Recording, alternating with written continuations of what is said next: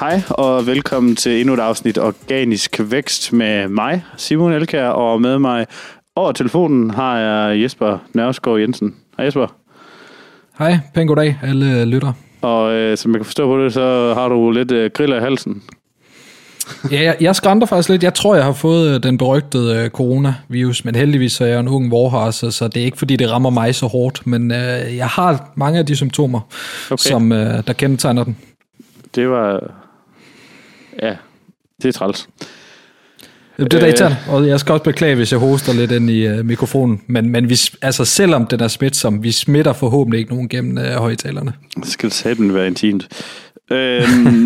Men nu skal jeg lige passe på, at jeg ikke lige kommer over her. Jeg har lige siddet med lydindstillingerne, fordi det er lidt svært at skal til dem, der lige lytter med, når vi sidder på hver sin side af Esbjerg, og få to forskellige mikrofoner til at matche nogenlunde.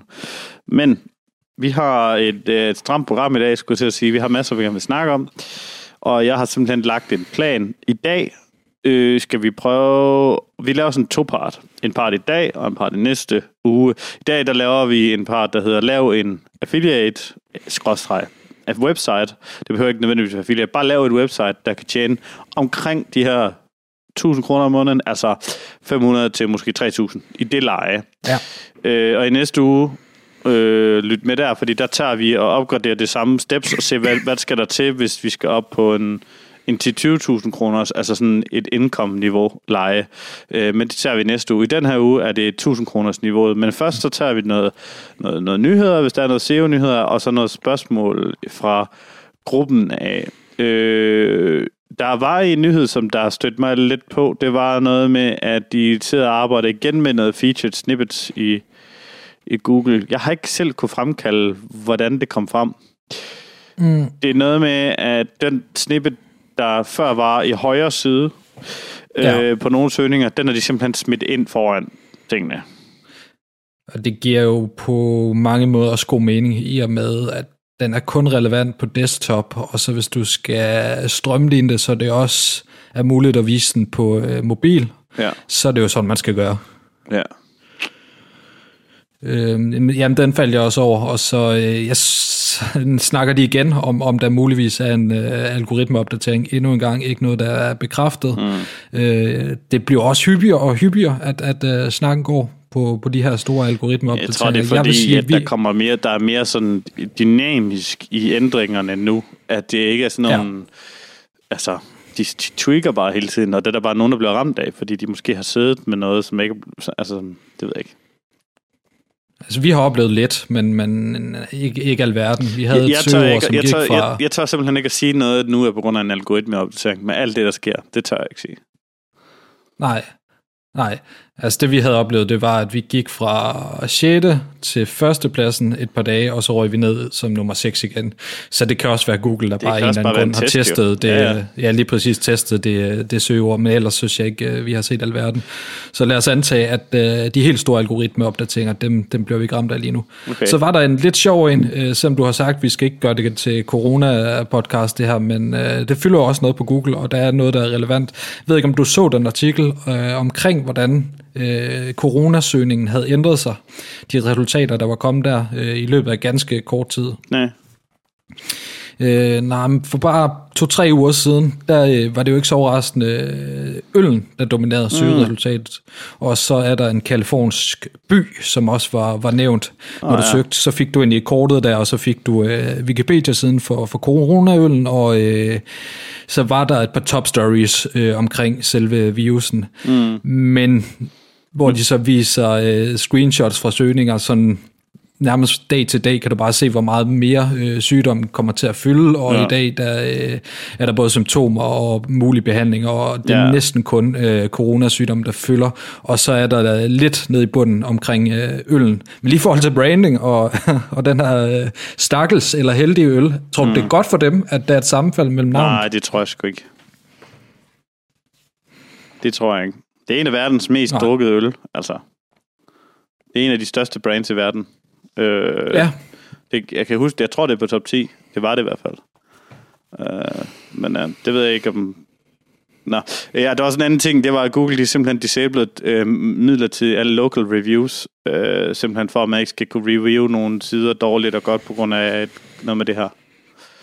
Okay. Men nu springer vi videre, fordi jeg synes ikke, at det er det, det skal handle om. Jeg synes, det er det. Nej, jo, der var ikke så mange andre nyheder, synes jeg ikke. Vi har et spørgsmål inde i gruppen. Jeg ved ikke, har du været inde i gruppen i 100? Ja, jeg følger med. Det gør jeg. Fordi at jeg har været for dårlig til at springe dem over. Det, der lige skete, sorry, hvis du er medlem af Facebook-gruppen, det var, at jeg kom lige til at poste ret meget. Ja. Jeg tog i her den ene dag og genaktiverede alle mine 52 danske videoer på YouTube, bare lige og puttede dem ind i en playlist af danske videoer. Og det synes jeg lige skulle postes ud på LinkedIn og på Facebook og på alt muligt andet, så mine profiler gik bare amok. Men jeg har en omkring, jeg kan lige prøve at tage den her med featured snippets, og så havde vi en omkring, den kan vi lige tage, Morten har spurgt om os, og vi har en mere, det er 95, som hedder Deep Link. Jeg har faktisk glemt at fulde op på det. Vi har faktisk en mere, og den har jeg faktisk svaret på som svar, jeg må lige sige, det er det. Okay. Vi kan godt tage den med. Jeg tager den sidste først, fordi det den har jeg faktisk meget på. Det er en, der hedder Rikke, hun siger: jeg har et blogindlæg, som står for den største trafik på min hjemmeside, men jeg overvejer at nedlægge det, fordi det faktisk er lidt uden for mit ekspertiseområde, og jeg føler ikke, at jeg kan stå inden for indhold selv. Det er sådan noget GDPR og privatlivspolitik. Hvordan vil jeg anbefale, at jeg griber det an? Hvilke trin skal jeg gennemgå for ikke at smadre mit omdømme i Google? Og der skriver jeg, fordi at jeg ikke ved det det bedste, så synes jeg, at man skal, altså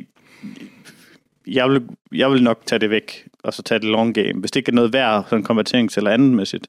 Men jeg siger, at mit svar er her, lyt til Matthew Woodward-afsnittet i Authority Hacker, fordi der er faktisk en, der hedder Matthew Woodward, som har en side, der er veltrafikeret, og som simpelthen overvejer at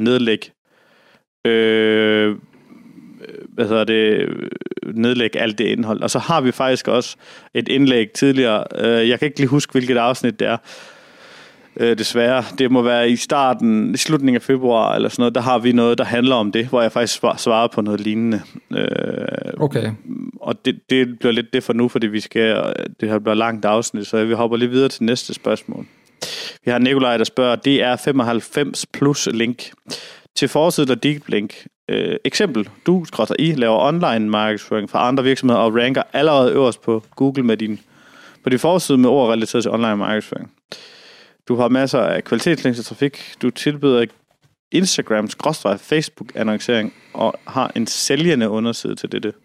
Du laver en super stærk artikel med guide til Facebook/Instagram-annoncering. Når Instagram tilbyder at feature dig på en af deres side med en artikel oversættes til engelsk, hvor du krediteres i deres indlæg med og får et follow-link, foretrækker til forside eller til din money page som den originale artikel som guide.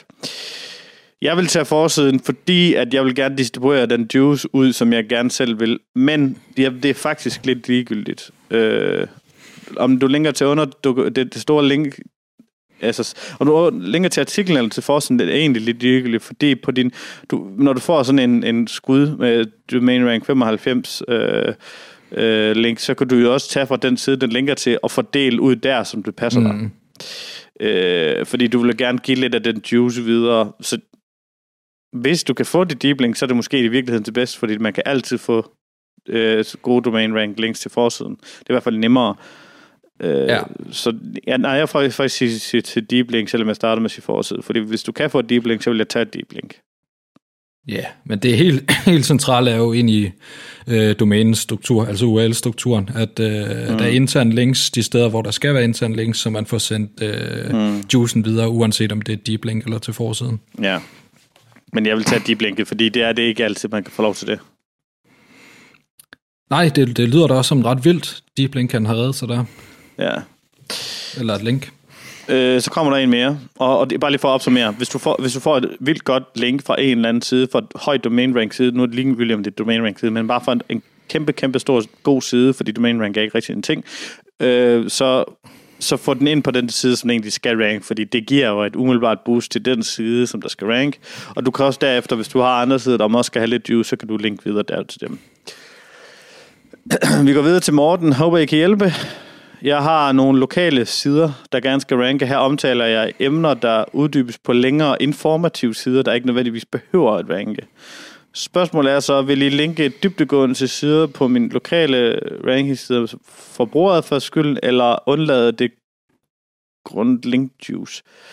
Okay, så har jeg sådan det, jeg bliver nødt til simpelthen at hvorfor har man nogle sider, der ikke behøver at rank? Mm. Det er fordi de små lokale sider, det er sikkert dem, han tjener penge på. Hvor de store sider, det er bare en hel, det er noget, man kan få en masse trafik på. Men det er jo det, som i virkeligheden, som hvis du går til Authority Hackers, den måde, som de laver topic hubs og content hubs på, så er det at link til en hub page. Det gør jo faktisk, at du kan distribuere ud. Så for eksempel, hvis du har 20 lokale sider, så i stedet for linkbælge til hver af de 20, det kan man også gøre, hvis man har ressourcer til det, så kan du linke til din hub, og så kan du fordele din juice ud til dem her. Det er lidt det samme som at linke til en forside, så fordel den videre derfra. Ja. Igen, jeg vil nok måske gøre det lidt ud, fordele det. Ja, altså jeg synes det er svært lige på baggrund af det spørgsmål. Jeg synes spørgsmålet indeholder for lidt, altså. Ja, lige præcis. At det skulle være lidt mere konkret. Ja. Det er egentlig en generel ting, når vi får spørgsmål, det er jo, at vi får jo ikke noget, der er så konkret, fordi folk vil helst ikke dele ud af, hvad det egentlig er, fordi, og så kan vi ikke konkret hjælpe dem, og fordi de fleste svar i SEO er sådan nogle, jamen det kommer an på, og ja. Hvis man ikke har det fulde billede, så ved man ikke nødvendigvis, hvad man skal sige. Hvad står der her? Jeg troede blot, at med intern linkbillede en juice over til siden af linket til, ikke ønskede.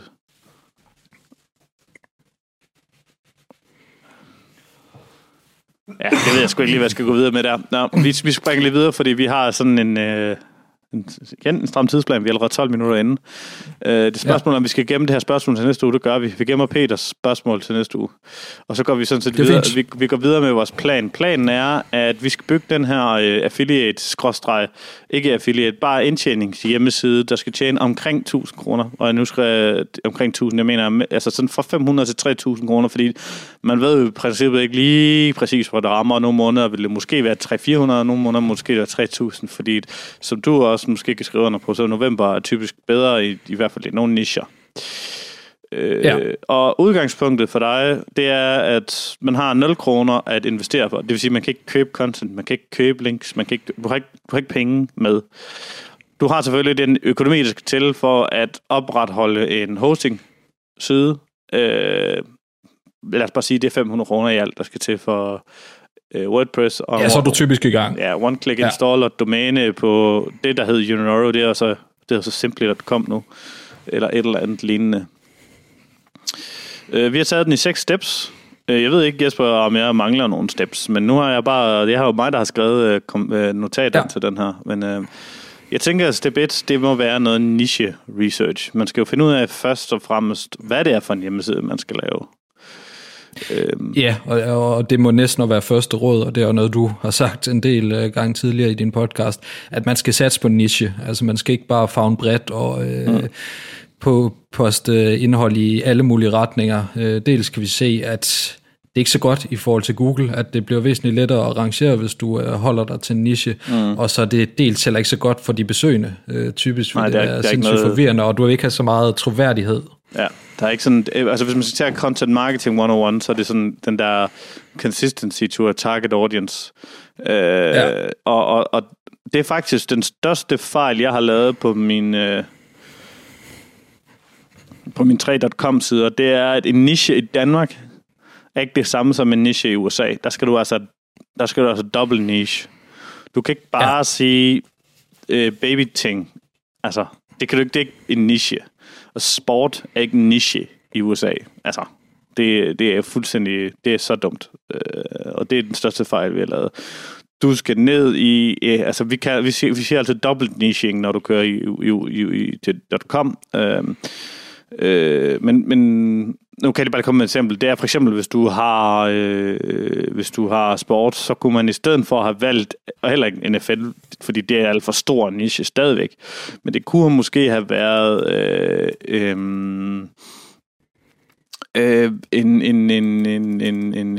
hvad har vi meget små sport. Så kan det være en klub jo, hvor du zoomer ind og følger den. Nej, fordi så er du en nyhedsside. Ja, okay, hvis du vil lave en decideret affiliate-side. Vi skal have en affiliate-side, som kan. Så jeg tænker, altså hvis du skal have en .com-side, og du godt vil have en affiliate-side, som skal tjene lidt penge, så kunne du måske lave en... Nu har jeg ikke så meget styr på alt det her udstyr, men der er for eksempel altså du kunne måske lave en side kun om hjelme, eller kun om shoulder pads til mænd, eller til college shoulder pads, et eller andet. Hvis det var NFL for eksempel. Altså sådan, hvor du går helt... Du går virkelig ned af gren, sådan shoulder pad review, eller shoulder pad et eller andet. Og det er en proven måde at virke, og det er igen... Hvis vi snakker om niche, så snakker de der 1000 kroner om måneden, så er det sådan nogle sider, vi laver af. Men jeg ved ikke, hvad vil du kigge efter, hvis du skulle vælge en ny niche, og du skulle tænke på, at du skulle have en 1000 kroner side? I sigter vel lidt højere, når I sigter efter at lave en ny hjemmeside, ikke?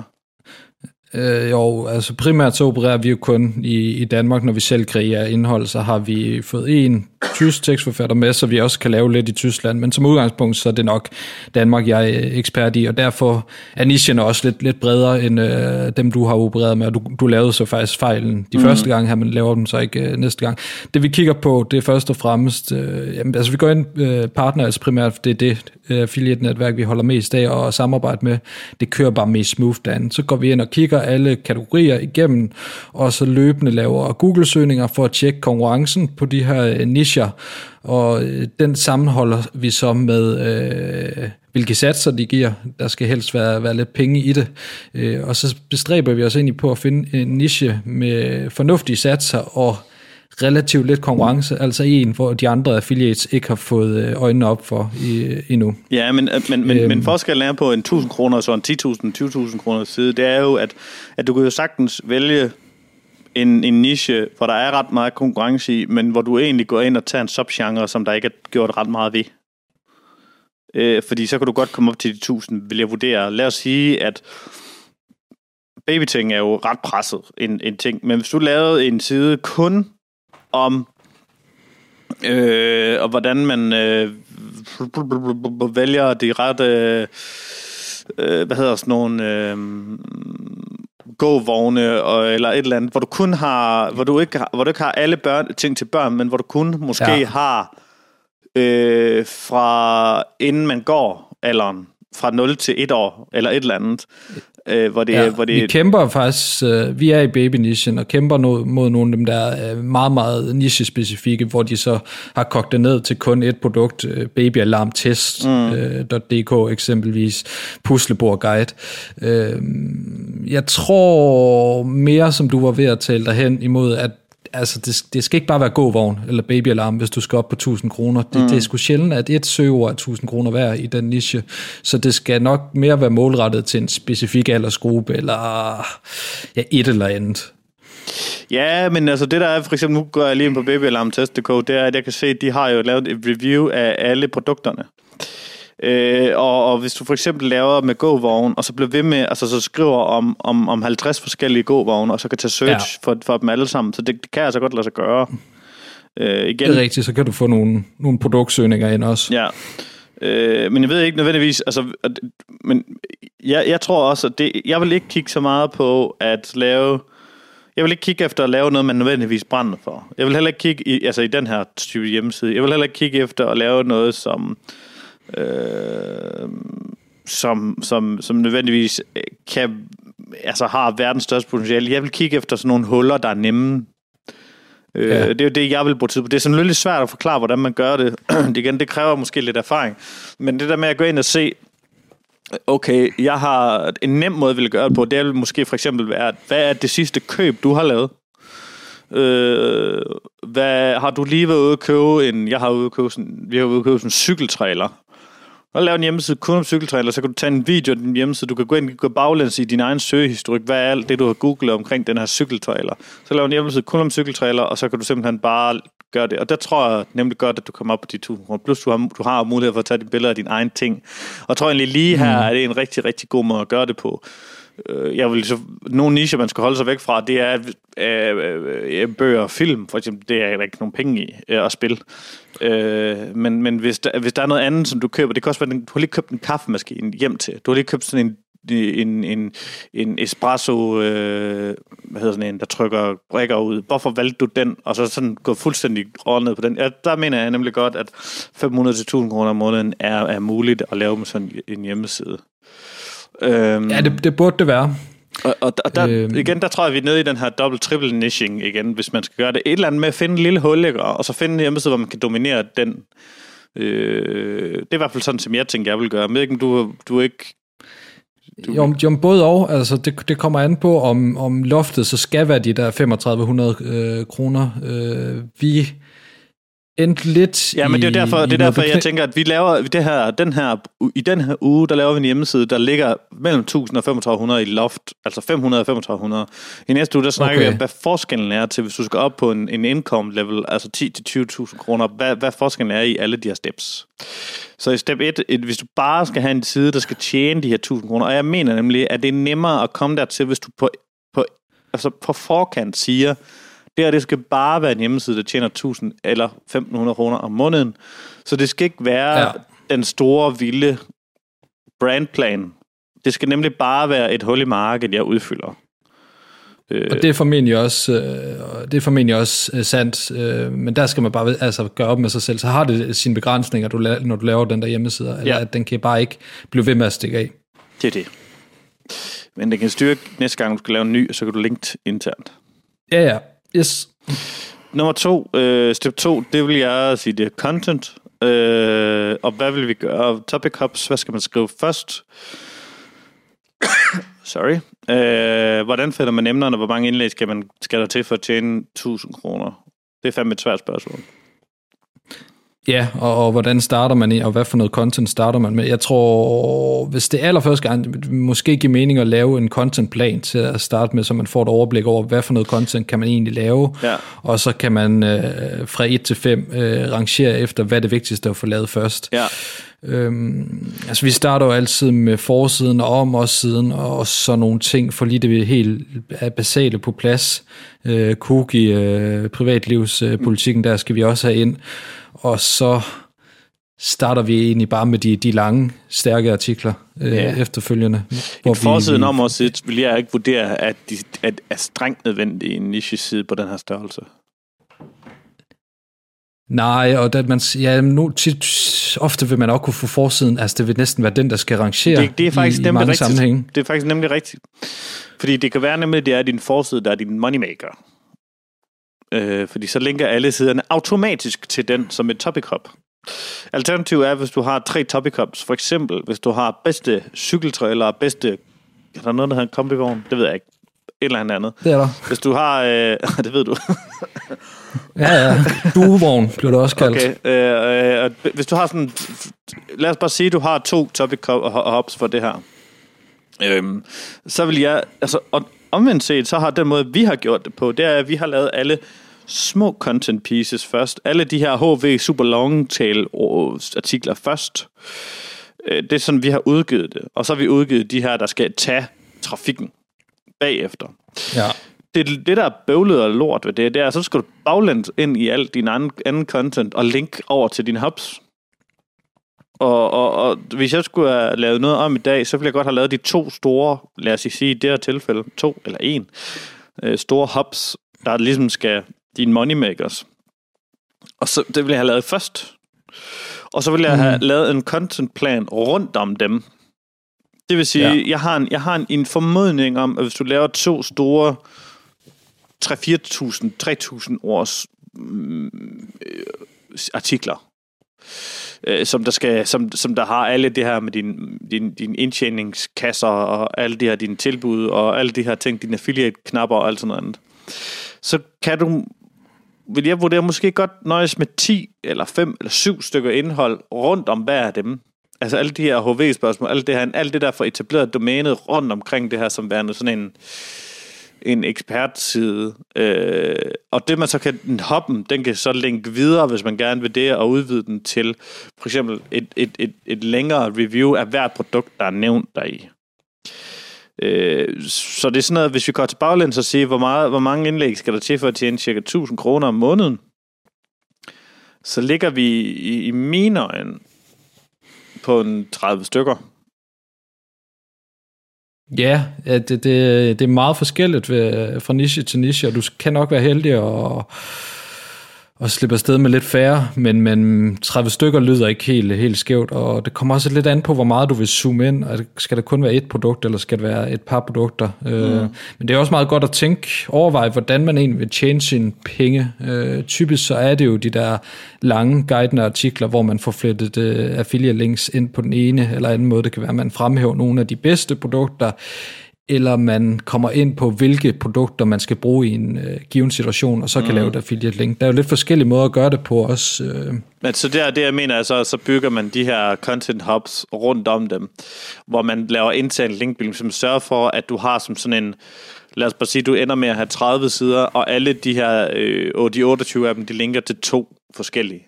Ja. Sådan, eller hvis du bare skal prøve med en, det ville nok være den nemmeste måde at gøre det på, og så bare link til den ene, undersøge altid.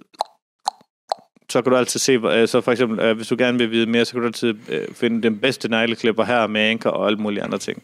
Så laver du den ene negleklipper-guide. Og så er det sådan noget, hvilken negleklipper skal man have, hvis jeg har det her negle? Hvad for noget skal man gøre, hvis min negle er indgroet? Og alle mulige andre ting, jeg ved det ikke. Og så kan du linke til den her ene content hub. Og det mener jeg godt, man kan komme op på, fordi de her 1.000 kroner. Yes, vi kan jo lige vende tilbage til step 1, der når du nævner negleklipper, også noget vi altid overvejer. Produkterne, de skal helst være lidt dyre end en negleklipper, for man skal huske, man får kun en lille procentsats. Så det er også en del i forhold til altså den niche, som vi vælger. Jo dyre produkter, jo bedre, og så helst produkter, som folk køber online. Fordi, altså, der er forskel på, at du kan købe det online, og så om det er et produkt, folk rent faktisk køber online. Men for eksempel til en 1.000 kroner side om måneden, det kan jo også godt være, at du har en større side til billigere produkter. Fordi det kan være, at der er slet ikke nogen affiliater, der har gået efter de billige produkter, og derfor er der mangel på konkurrence, fordi de store sider gider dem ikke. Nej, det er jo et spørgsmål om volumen bare høj nok. Altså hvis man sælger nok, så gør det ikke så meget, at de er billige. Nu ved jeg jo for eksempel, at der er nogle produkter, dem bliver der solgt 1.000 vis af om måneden, og det kunne jo være rart nok at have et cut af det. Så næste skridt, så step nummer 3, det er teknik. WordPress og plugins, og selvom jeg ikke er WordPress-ekspert, så har jeg da fået sat mig lidt ind i WordPress. Det må vel også være det, vi anbefaler til nybegynderne derude. Ja, lad os bare lige mane det ned, du skal ikke lave Wix og alt muligt andet. Men WordPress, fint. Jeg mener først, at det er efter man har lavet alt sit content, at man skal overveje design sin side. Og det ved jeg ikke, om du har den samme holdning til, fordi det er noget med, at du bruger sådan noget page builders og alle nogle andre ting. Men vi står lige nu i en 1.000 kroners til 1.500 kroners om måneden. Er det nødvendigt? Med page builder, eller hvad? Ja. Det er lige så let at gøre det med pagebuilder, og det er fint nok at vente med design. Altså kreere et indhold først, det gør sgu ikke den store forskel, når du skal have det ind. Ja, lad mig sige det sådan. Min store årsag til, at du skal lave indhold først, det er, at det indhold, det skal simpelthen ud i Google, og blive spist af Google, og blive analyseret af Google, og skal stå der i noget tid. Du skal simpelthen over nogen kalder det en ghost town, nogen kalder det en sandbox, nogen kalder det, kald det hvad du vil. Du skal over en periode med dit domæne, før du kan få lov til noget som helst. Og længere tid, det har stået der, før du begynder på alt muligt andet, jo bedre. Og der mener jeg først, at du skal bare starte din side, og så den her WordPress standard theme, der er der. Behold det, og så bare skriv derfra. Ikke før du har lavet alt det. Ikke før du har skrevet et hvert ord og gennemrettet det til det indtil, så går du først over og kigger på, hvordan design skal være. Det er nemlig her, problemet er, at alle går forkert, vurderer jeg.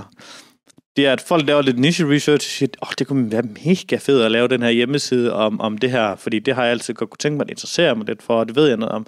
Og så sidder de og bruger uger på at designe og alt muligt andet pis i WordPress, og så får de ikke lavet noget. Og så er det sådan totalt, det er kæmpestor sådan procrastination-step. Du kan falde i et dybt sort hul i step 3 med din hjemmeside-design. Det er en meget god pointe, og det er en tidsrøver. Ja. Så få kreeret indhold først, og så fordi tiden arbejder for en. Ja. Og det er nemlig rigtigt, det du siger, at der skal bare sås nogle frø, fordi der tager altså noget tid, før de kommer til at spire. Mm. Og så monetization.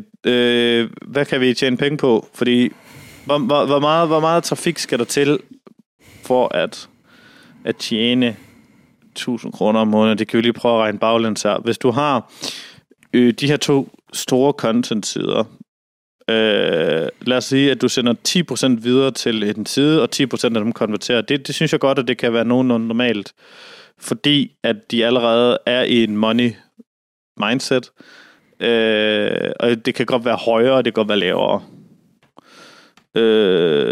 Jeg ved ikke, om tallene for dig lyder forkert. Nej, det er ikke helt skævt, det der. Det skal jeg se her.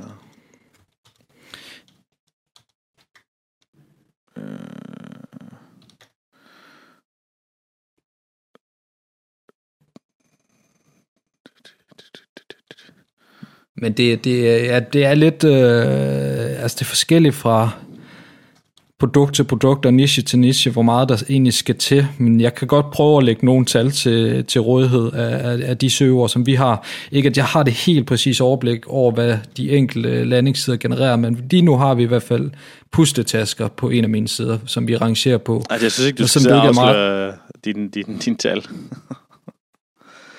Nej, men altså det er fordi, jeg tror folk tror, man tjener mere på eksempelvis det søger, ja, end man egentlig gør.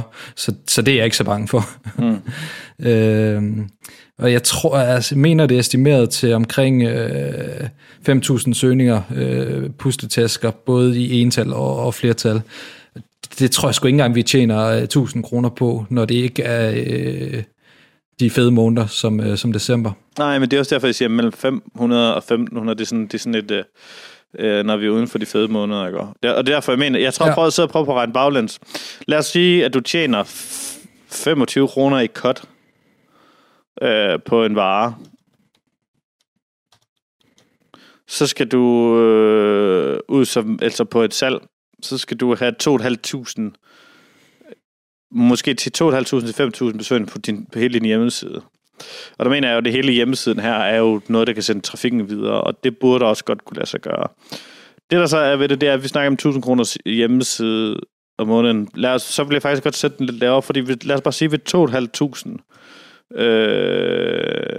2.500, der kan du sådan set godt få 50 kroner ud af AdSense også, eller 100 kroner ud af AdSense, hvis du har en niche, der giver mening, så skal der kun 900 kroner til faktisk. Og så jeg vil faktisk vurdere, at vi ligger ved 2-3.000 side besøgende på hele din hjemmeside, for at kunne tjene 1.000 kroner om måneden. Jeg ved ikke, om det er forkert sat. Det er sådan lidt svært. Det kommer på, hvordan du monetiserer, det kommer på, hvor mange artikler du har, det kommer på, hvor meget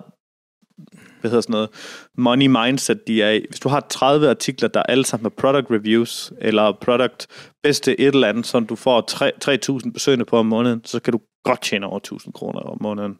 Nemt. Fordi de der bedste søgninger, dem er der altså nogle penge i. Og der er også nogle, hvilken en XYZ skal jeg vælge, og dem er der ikke så mange, der skriver på, eller et eller andet test. Og mange, der skriver de der et eller andet test, de har aldrig nogensinde selv haft produkter i hånden. Så hvis du selv har nogle varer, eller selv har noget, du har købt, og du kan teste det, jamen hvis du alligevel har købt det, hvis du alligevel har et eller andet, så kan du lave noget, som der egentlig kan lave, altså være decideret bedre kvalitet end de andres. Og det er faktisk en anden ting, vi sprang lidt der længere over i content. Det her content her, det er rigtig, rigtig svært, men jeg synes, vi har lavet ekstremt mange podcast-afsnit om det. Vi to sammen, jeg har også lavet dem i det her podcast, om hvor godt indhold skal være, og hvordan man laver godt indhold. Jeg har også lavet YouTube-videoer om det, virkelig meget. Det nytter ikke noget, bare fordi du vil tjene 1.000 kroner om måneden, så kan du ikke lave subpar content. Det kan man ikke. Du kan ikke komme ud, og det mener jeg ikke, at bare fordi baren er til 1.000 kroner, så kan du ikke lave lortet indhold. Det ved jeg ikke, om du er enig i. Nej, det bliver jo svært at rangere med lortindhold, så det og du, det vil sige, du skal have billeder, du skal have det ene, og du skal have det andet i dit indhold. Selvfølgelig, hvis du har 40.000 besøgende om måneden, så kan du godt tjene 1.000 kroner, hvis du har sådan en social BuzzFeed-agtigt lorteindhold, man kommer ind og smutter igen, så kan man godt tjene 1.000 kroner om måneden på ads eller et eller andet. Men det er ikke lige det, vi laver her. Sådan, der synes jeg, det er bedre, at hvis du er i en eller anden niche, hvor du alligevel har nogle af tingene, eller et eller andet, hvor du kan gøre noget specielt for et eller andet type indhold. For eksempel Det kunne også godt være, at du havde en kaffemaskine, og så testede alle typer kaffekapsler, så var til den kaffemaskine. Fordi det ville måske være noget, du alligevel ville gøre i dit private hjem, så det er uden at kalde det en investering i din hjemmeside, fordi vi har 0 kroner investeret for, så skal du alligevel have kaffekapsler til din hjemmeside. Det vil sige, at du kan lave review af kaffekapsler.dk, du kan lave review af Bilka.dk, jeg ved ikke, hvem der ellers sælger det, og alle sådan nogle andre ting. Og du kan lave alle de her ting som en del af det her content. Så det vil sige, at du har rent faktisk en naturlig ægtehed. Og det er sådan noget, det, som jeg egentlig gerne vil slå ned på her.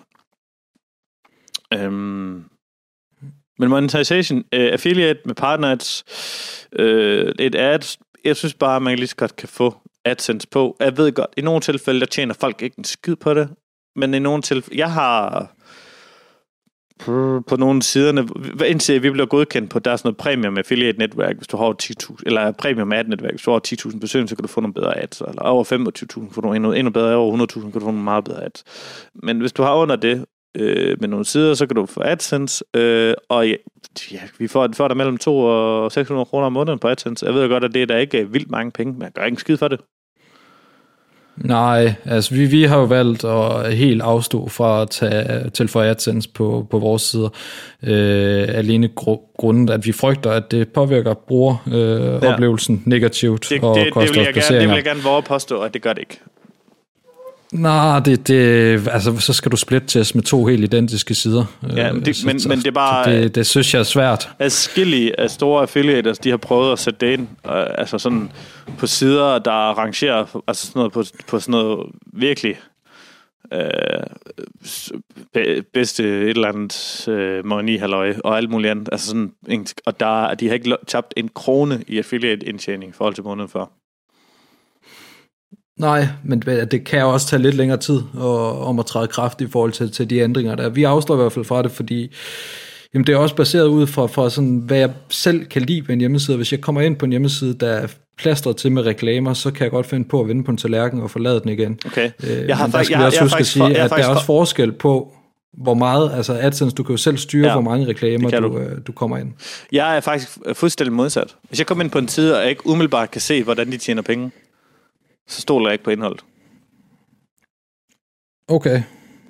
Og det ved jeg ikke, om der er andre, der ved at komme over i, fordi alt det her med det der skjulte reklamer og sådan andre ting, og affiliate og alt muligt andet. Ja. Hvis jeg kommer ind på en side, og der er bannerreklamer på den i massevis, og sådan de ikke er obtrusive, det vil sige, de stadigvæk overholder den der better ads correlation, så synes jeg, at så kan jeg bare læse indholdet, fordi der er jo ads. Det er sådan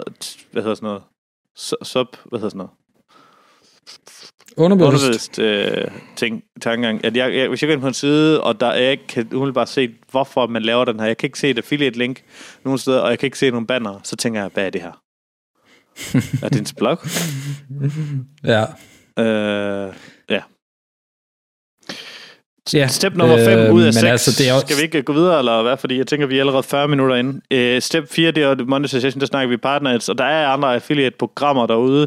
Jeg ved ikke, om du er bedre styr på nogle af de danske Attraction, Trade Tracker? Attraction og Ad Service, og så er der nogle andre også, som vi ikke bruger så meget. Sales String, ved jeg ikke engang med danske, men... De findes i hvert fald også, men Partner Ads har langt de fleste, og de har også ansat en sælger nu, som formidler kontakt med nye B2B-virksomheder og B2C-virksomheder, så de får flere og flere af dem, de andre har. Ja. Og så, det tyder lidt på, at de bliver sådan den helt store.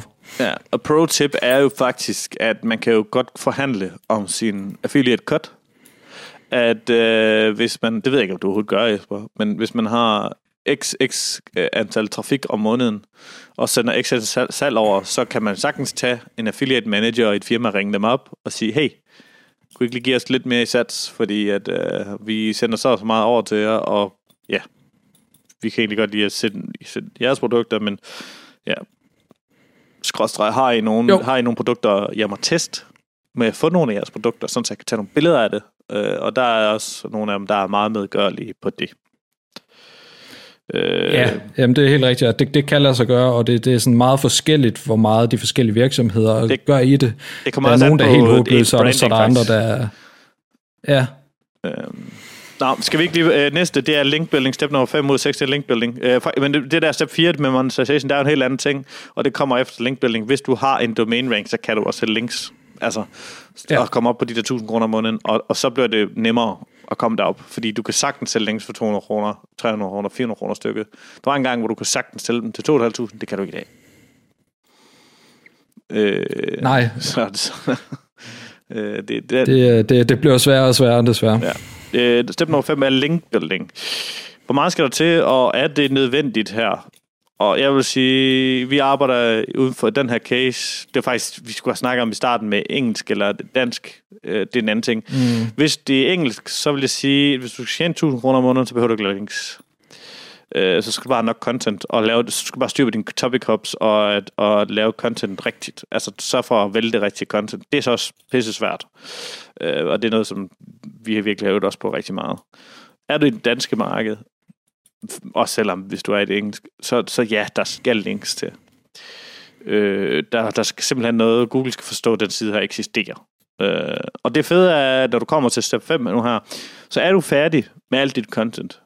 Du er færdig med at designe din hjemmeside, du er færdig med at lave affiliate på siden. Det du kan gøre nu, det du kan sådan set sige, jamen altså, indtil fra her, fra 0 til, hvis du gør, hvad du tjener 10 kroner om måneden, 20 kroner om måneden nu, det ved jeg ikke, måske 0.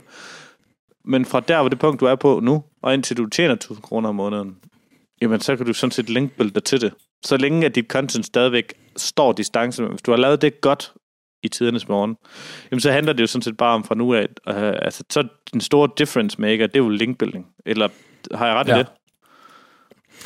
Jamen det er, altså hvis dit indhold er godt nok til at lægge nummer 1, så kommer du også til det, så snart du bygger links. Der vores links bliver særlig vigtigt, det er, når du er i en konkurrencepræget linje, hvor der er rigtig mange, der har lige godt indhold, så er det i hvert fald min erfaring, at så er det linksene, der gør forskellen. Men du kan jo sagtens overhale nogen med bedre links end dig, hvis du har bedre content. Det er ikke altid, det går på den måde, men det kan lade sig gøre. Nu skal man huske at tænke på, hvad er bedre content? Der er to ting, der går ind, og nu har vi snakket om så mange gange, og jeg gider ikke at træde for meget rundt i det, der er så mange indlæg her i podcasten. Men det er, sådan, altså det er jo RankBrain, der skal user metrics skal være bedre omkring dit indhold. Og så må Google også bruge nogle mekanismer på at, ligesom at analysere, hvad er objektivt set bedre? Har du flere billeder? Har du videoer? Har du mere time on site? Og alle de her ting. Og har du mindre bounce rate? Og det er der, I frygter, ud fra hvad jeg kan regne mig til, at bannerne, de gør, at de ryger længere ned på Google. Ja, altså at det bare går ud over brugervenligheden. Ja, og det forstår jeg godt. Ja. Men det er jeg ikke så bange for selv. Jeg vil så også sige, det er, altså, det er der er mange forskellige måder at gøre det på, og jeg tror sagtens, du kan finde sider, hvor jeg vil være enig med dig i, at det gør sgu ikke noget, at der er et par banner, men der er også de andre sider, hvor du stensikkert vil være enig med mig, det gør noget, at der er banner på. Ja.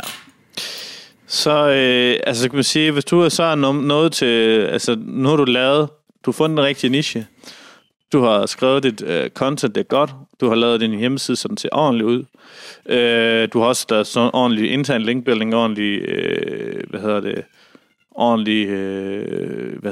on-page optimering, altså WordPress plugins, der er altså ikke skide skarp. Jeg har valgt et tema, hvor der ikke skal nogen plugins til, altså. Ja. Og jeg ved ikke, nogle temaer skal du jo have det ene og det andet SEO-plugin for, at det ikke er en H1'er i dit logo og alle mulige andre ting. Og der er altså et pitfall her. Jeg synes, vi har ikke lige forberedt os, men hvilke temaer, der er gode, men... Nej. Ja, det er fandme en jungle. Ja, jeg plejer egentlig bare at google og læse mig frem til, hvilke temaer, der bliver anbefalet. Mm. Og så har vi nogle plugins, som går igen, som vi altid installerer.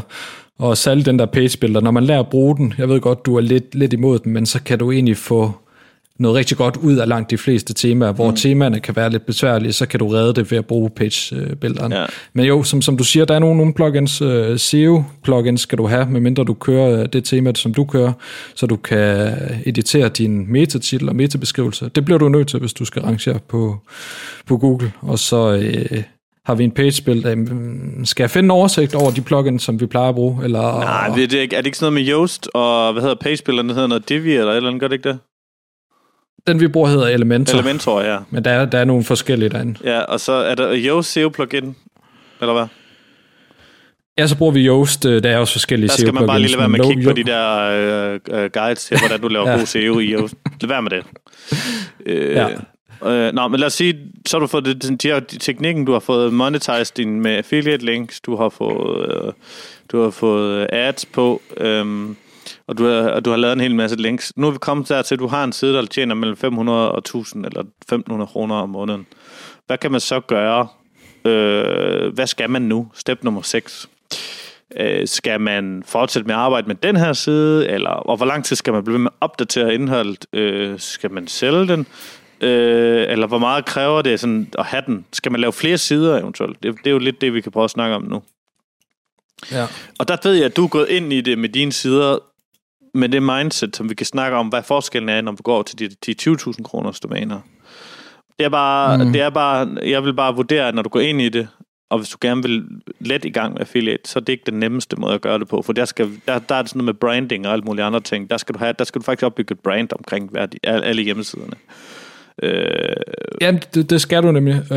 Og det, jeg tror også, du er ret i, at for at nå de 1000, eller hvor vi sætter den lave limit hurtigst, så er det måden at gøre det på det her. Men du har også bare den hemsko, at når du så har bygget din side op, den kører, så kan det være så svært at bygge yderligere på.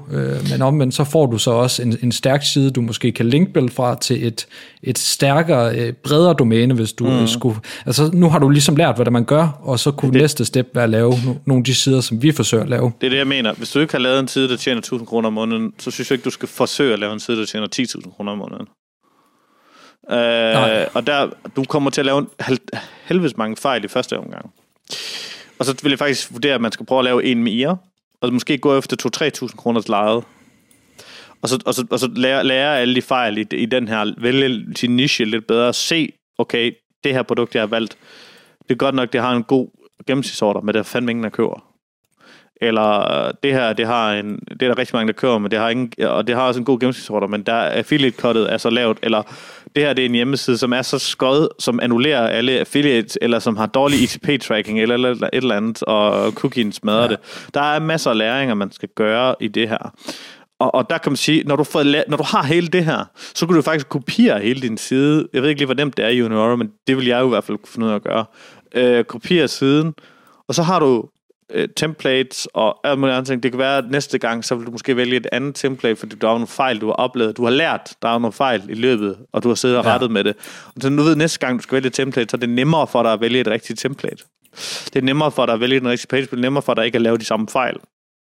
Og så kan du, så vil jeg sige, rinse and repeat er mit første råd. Det er simpelthen, ligesom det står på samtlige shampoo.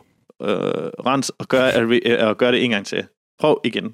Først lav en side, der går 1000 kroner om måneden, og så lav en mere, simpelthen for at lære det. Og der kan man så overveje, om man skal sælge de her sider, hvis man vil det, eller man skal prøve at tænke på, eller man skal sige, okay, jeg holder dem her for evigt i gåseøjne, fordi hvor lang tid kan sådan en side holde? Og der tænker jeg, at hvis du har lavet den godt, så vil den sagtens kunne leve i 3-5 år. Det ved jeg ikke. Hvad tænker du?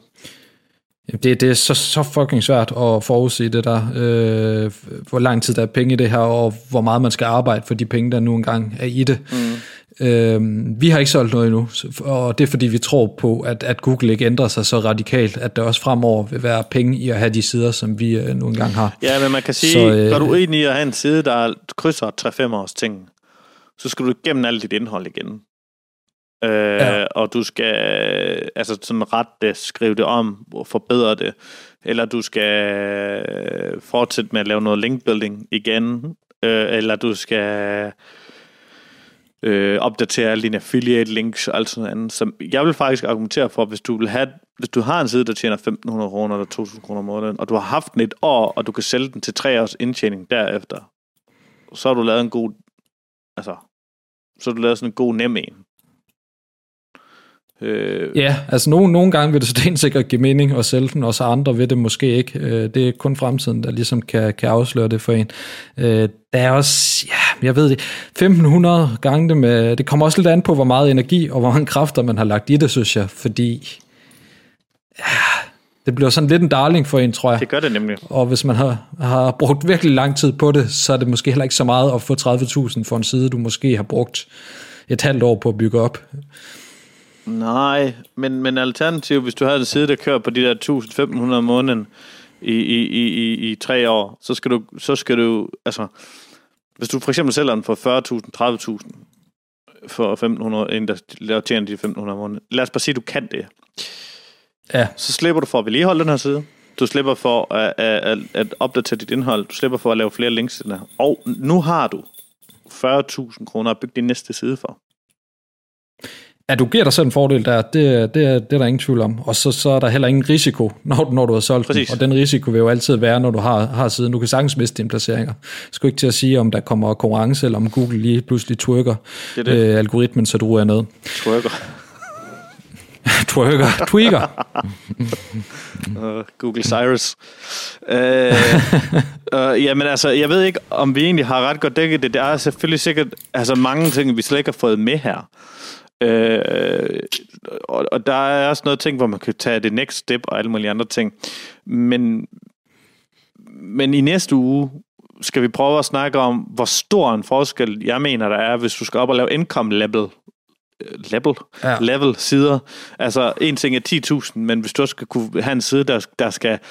Altså, emnet er i princippet 10.000 plus. Det vil sige, hvis du skal over 20, 10, 20, 30.000 kroner om måneden, og for side, hvor stor en forskel skal du så... Hvilket helt andet mindset skal du så have omkring din side? Fordi jeg tror faktisk, at på et eller andet sin vis, kan det godt være nemmere at vedligeholde 5-10 sider, der tjener 1.500-2.000 kroner om måneden, end det kan være at have en side, der tjener 20.000 om måneden, plus du er mere udsat på nogle punkter.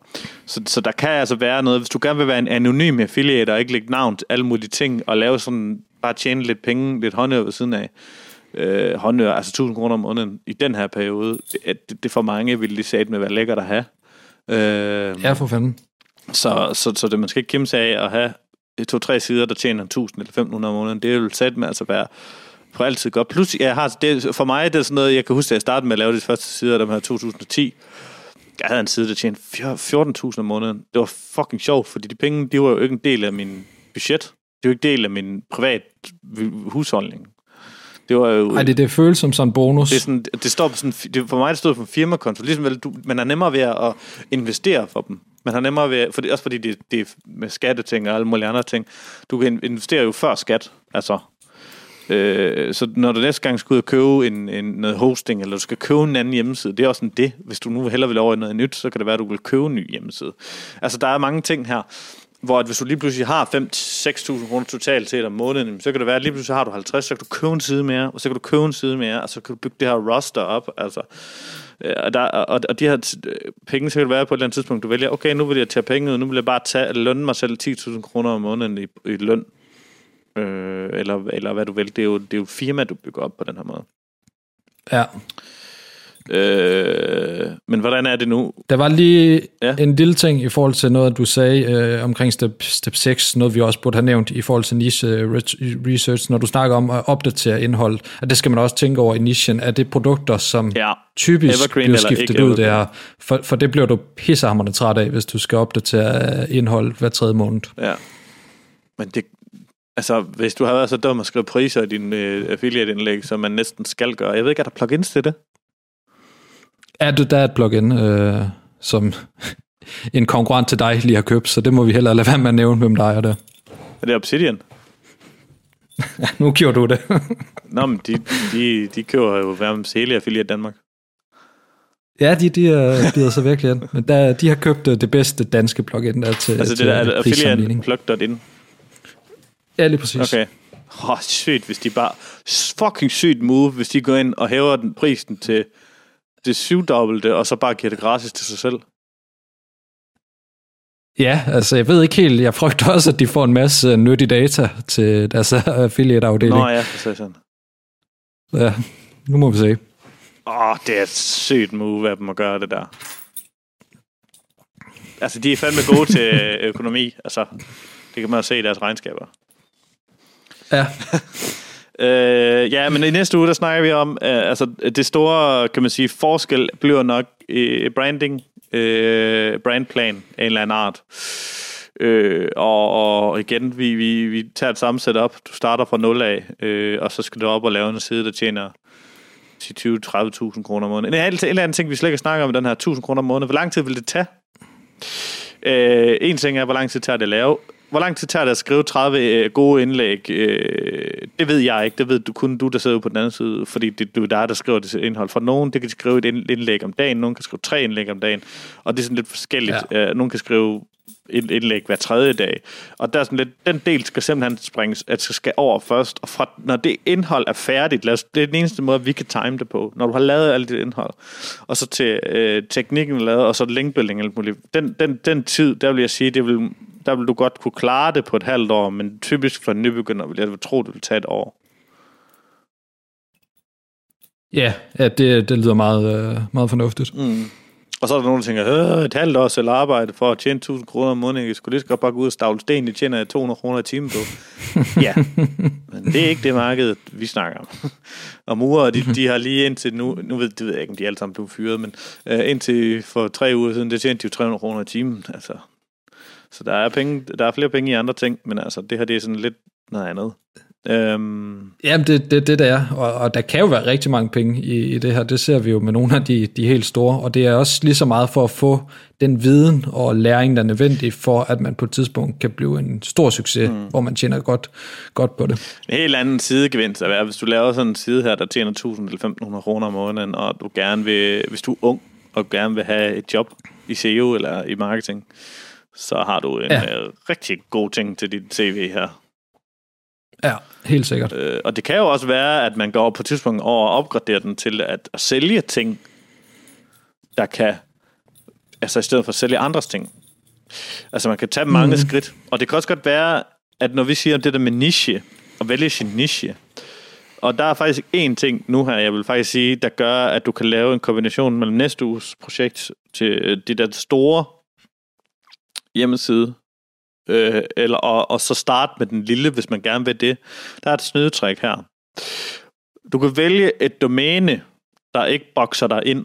Du kan vælge et domæne, som ikke nødvendigvis er en niche. Og så i stedet for, laver du dit content niche. Fordi det vil så sige, at hvis du har en side, der hedder sportshjemmeside.dk, og så du starter med at lave kun om de her shoulder pads til NFL. Nu ved jeg ikke, om det er en ting på dansk, men der må stadig være nogen, der køber det. Jeg forestiller mig, at det koster 5-6.000 kroner stykket eller et eller andet. Hvis du laver en hel side om det, så kan det være, nu ranker jeg på alt det, og din side hedder bare sportshjemmeside.dk. Jamen, nu kan jeg gå over og lave en ny topic hop. Så siger jeg, jamen, jeg vil også godt lave knæbeskyttere til NFL. Jamen, jeg vil også godt lave skridtbeskyttere til NFL, og alle de her ting, hvor at domænet behøver jo ikke nødvendigvis være en niche. Bare fordi, at din side er en dobbelt niche, altså.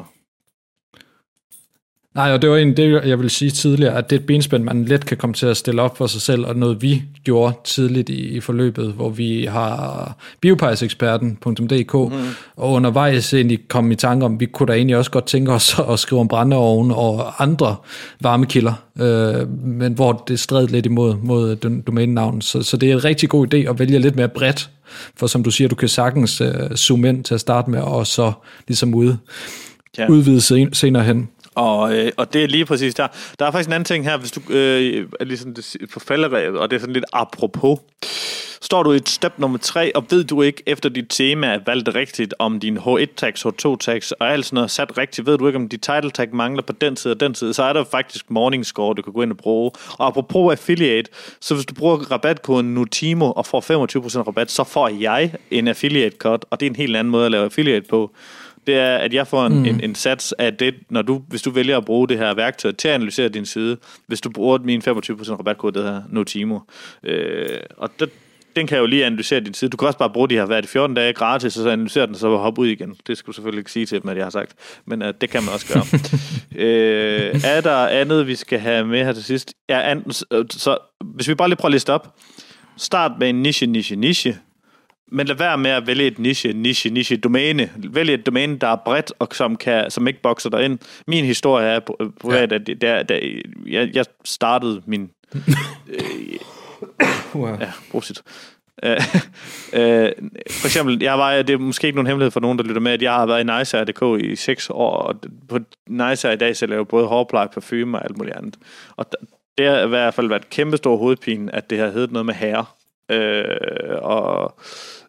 Og det samme, jeg ved, cykelpartnere i Skive har det samme problem. De vil også gerne over og sælge sportsting, og det ene og det andet og det tredje, og outdoor og alt muligt andet. Og de havde nogle andre domæner, men de har så valgt også at fusionere det ind i. Vi havde også andre domæner i Nicehair, Nice Skinner, Nice Perfume og Nice Kids og sådan noget. Men det blev også fusioneret ind i det samme domæne, fordi det er svært at vedligeholde flere sider. Så vælg et domæne, der enten vælg et domæne, der ikke betyder noget. Vælg et domæne, der er så bredt, det kan være alt. Fordi når du så kommer over til at lave alle dine topic hubs og din content og alt muligt andet, jamen så kan du sagtens brande dig som værende en niche. Og så kan du altid brede dig selv ud. Og så vær med at vælge dit eget navn, hvis du gerne vil sælge siden. Ja. Det er selvfølgelig... Ja, jeg har ikke mere til den her anden. Husk at lytte med i næste uge, så vi hører, hvad forskellen er, hvis du gerne vil bygge en kæmpe stor hjemmeside. Og fordi det er jeg sådan set... Det er sådan set det, vi selv arbejder på, kan man sige. Ved siden af... Altså, vi er også et SEO-bureau, men... ved siden af det, så forsøger jeg også at bygge sådan nogle hjemmesider her med den begrænsede tid, jeg har til rådighed. Måske mere budget end tid, men har vi andet? Det tror jeg ikke. Jeg synes, vi har været godt omkring. Husk at hoppe med ind på Affiliate Organisk Vækst Community. Nu at vi snakker så meget om Affiliate. Ja, du kan også godt hoppe ind på affiliatemarketing.dk-gruppen, men det har ikke noget med os at gøre. Organisk Vækst Community, derinde der stiller vi spørgsmål og svarer, skulle jeg til at sige. Der svarer vi på dine spørgsmål, og der går ind, kommer der Sabia, Mok og alt muligt andet, og de har lige pludselig postet 200 videoer på en gang. Jamen altså, der er meget spændende. Jeg håber vi ses. Jeg håber du subscriber og lytter med. Tak for den her